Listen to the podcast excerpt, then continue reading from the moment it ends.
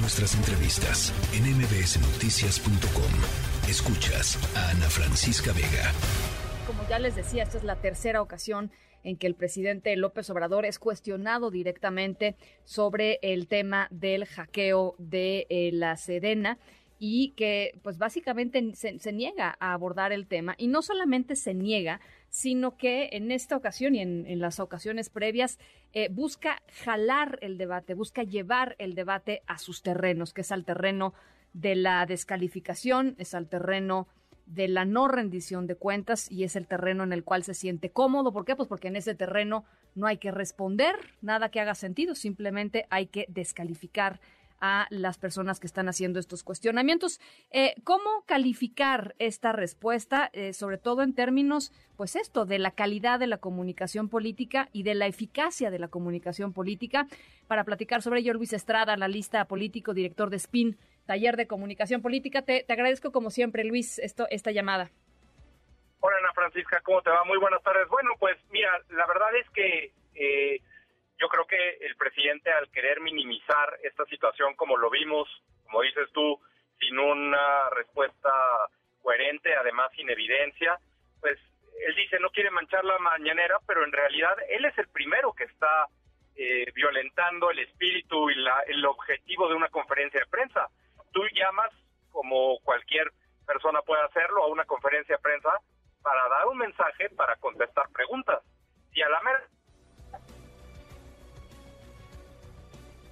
mi querido Luis Estrada. Vamos a recuperar la comunicación eh, con él en un segundito más. Eh, lo haremos, ya, ya les decía, em, pues es la tercera vez que el presidente López Obrador batea eh, esta, em, pues este abordaje del hackeo a la Sedena. Dijo que los opositores no van a manchar la mañanera en otras ocasiones ha atacado directamente a los periodistas que se han atrevido a hacer esta, esta eh, respuesta. Y hoy llama mucho la atención, además, que no nada más, em, pues la pregunta ni siquiera iba para él, la pregunta se la hizo eh, la periodista a, directamente al secretario de la, de la Defensa Nacional y el presidente ni siquiera dejó que el propio secretario fuera el que respondiera a esto. Te perdimos, pero ya te tenemos por acá de regreso, Luis. Gracias, Francisca, perdón, pero bueno, ya sabes cómo son las comunicaciones. Te decía que lo, lo que es un desastre es que el presidente convoca una conferencia de prensa para no responder y que en el momento en el que una pregunta difícil o incómoda o pues evidentemente relacionada con lo que está pasando le incomoda, pues eh, su reacción es más bien tratar de, como dices, de desacreditar y por supuesto de minimizar. Yo creo que el hecho de que el presidente busque minimizar demuestra que claramente es algo que le, que le afecta, que le molesta y que además pues en todo caso no tiene un argumento más que el mismo argumento de siempre, que es la campaña en su contra que no puede demostrar, eh, afirmaciones que no tienen sustento y que evidentemente eh, tienen esa ese objetivo de tratar de, desviar la discusión sin argumentos. Eh, un periodista estadounidense decía que un presidente que no puede contestar preguntas difíciles no puede tomar decisiones difíciles y me parece que este es el caso del presidente López Obrador. ¿Hasta dónde le va a alcanzar Luis con esta, eh, pues esto, descalificación, eh, eh, minimizar este tema? Porque el tema no se va a ir. Es decir, hemos visto una mínima parte de la información que está contenida en estos 6 terabytes, que es un mundo de información. esto no se va, no se va a ir. ¿Hasta dónde le alcanza al presidente? Bueno, en, la medida en la que las conferencias de prensa es el ejercicio de gobierno del presidente, es decir, es lo que hace todos los días para demostrar que está trabajando y que eh, está al frente de las cosas, aunque ya se oiga cansado, sea evidente que está cansado y bueno, pues ya también como parte justo de estas filtraciones veamos que está enfermo.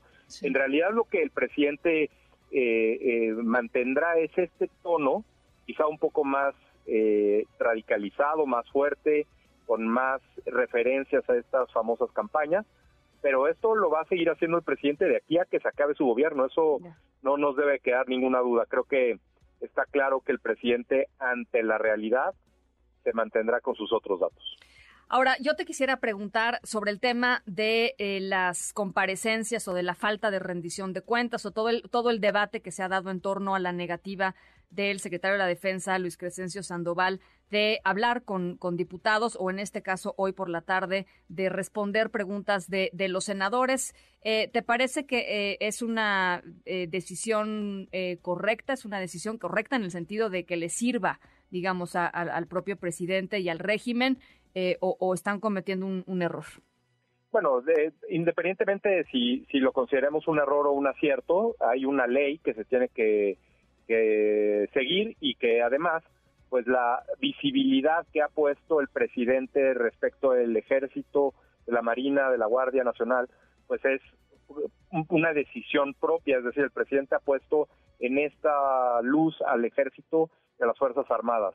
Y que ahora entonces, una vez que se tengan todas estas responsabilidades, sea una decisión del gobierno que no eh, enfrenten el, trámite y la, el cuestionamiento de una democracia funcional y de balance de poderes, equilibrio, en fin, yo creo que ahí también eh, es un costo que el presidente suma a otros que ahí tiene que se irán acumulando y el momento de, de tener no solo una votación, sino también cuestiones incluso administrativas, legales, en fin, pues evidentemente tendrá un, un peso mayor que eh, resolver porque claramente esto pues si si está en la ley está en la ley y hay que respetarlo no Dice el presidente finalmente, Luis, eh, eh, este tema fue un rotundo fracaso, es decir, la, estrategia desde la perspectiva del presidente, la estrategia de la oposición de eh, poner los papeles de la, de la Sedena en el centro del debate fue un rotundo fracaso. ¿Estás de acuerdo con esto? No, a mí no me parece al contrario. Yo creo que justo que diga eso es el, que tiene todo el efecto contrario. Cuando el presidente dice eso, ha hablado, por ejemplo, del neoliberalismo, que fue un rotundo fracaso, y pues la verdad es que eh, el rumbo de diferentes países ha demostrado que esto no es así. Eh, eh, lo que el presidente trata de hacer es descalificar y minimizar lo que le está afectando, y evidentemente hay otros temas que el presidente de los cuales no quiere hablar. En las conferencias de prensa no solo importa lo que dice el presidente, sino también lo que no está diciendo y lo que no está atendiendo y los temas que no se están viendo. Y eso es lo que le interesa más al presidente, tratar de evadir que la gente lo evalúe en temas que son críticos para él y que más bien sea una cuestión de victimizarse. Eso es algo muy común entre el presidente y los que integran el partido, el presidente y su gobierno. Luis Estrada, te agradezco como siempre muchísimo estos minutos. Al contrario, Ana Francisca, muchas gracias por la invitación y muy buenas tardes. Linda tarde. MBS Noticias.